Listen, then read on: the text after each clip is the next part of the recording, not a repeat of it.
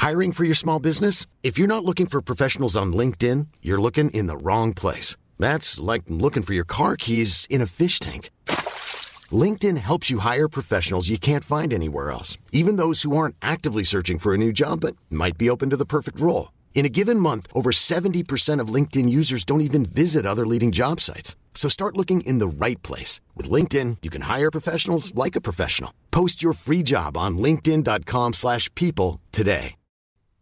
Non bisogna essere tristi per Franco Battiato, perché Franco Battiato ha sempre atteso la morte con ansia. Questo confronto, l'arrivo con il divino, chiunque esso sia. Il confronto alla vera vita la chiamava così. Per tutta la vita ha meditato, si è interrogato, è entrato in contatto con delle realtà che non sono di questa terra. Quindi io non sono triste per la morte di Franco Battiato, sono estremamente addolorato per la vita delle persone oggi, dei ragazzi giovani, che non lo conoscono, che non hanno vissuto Franco Battiato, perché si può rivivere semplicemente mettendo in play, e non i classici brani, ma certi dischi. Mi faceva ridere il fatto che lui era molto autoironico, simpatico, eh, sempre mh, mm, leggero. Questo era Battiato, un uomo leggero. E appunto diceva al riguardo, siamo in un'epoca di puro cazzeggio. Ma non lo diceva con rabbia, lo diceva con amarezza.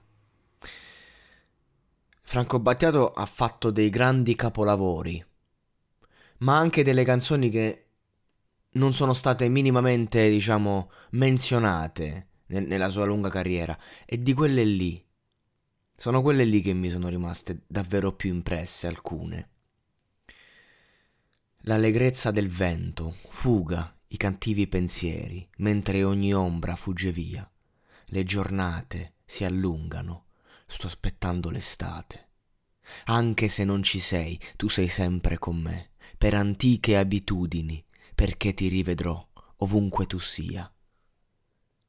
Queste sono sue parole e queste a lui io dedico che è stato maestro, che è stato veicolo verso la meditazione, verso una parte migliore di me.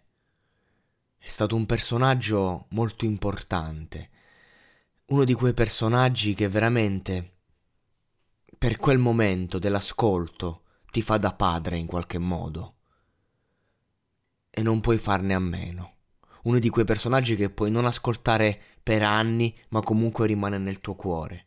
Uno di quelli che ti dà degli insegnamenti che non passano mai e non passeranno più.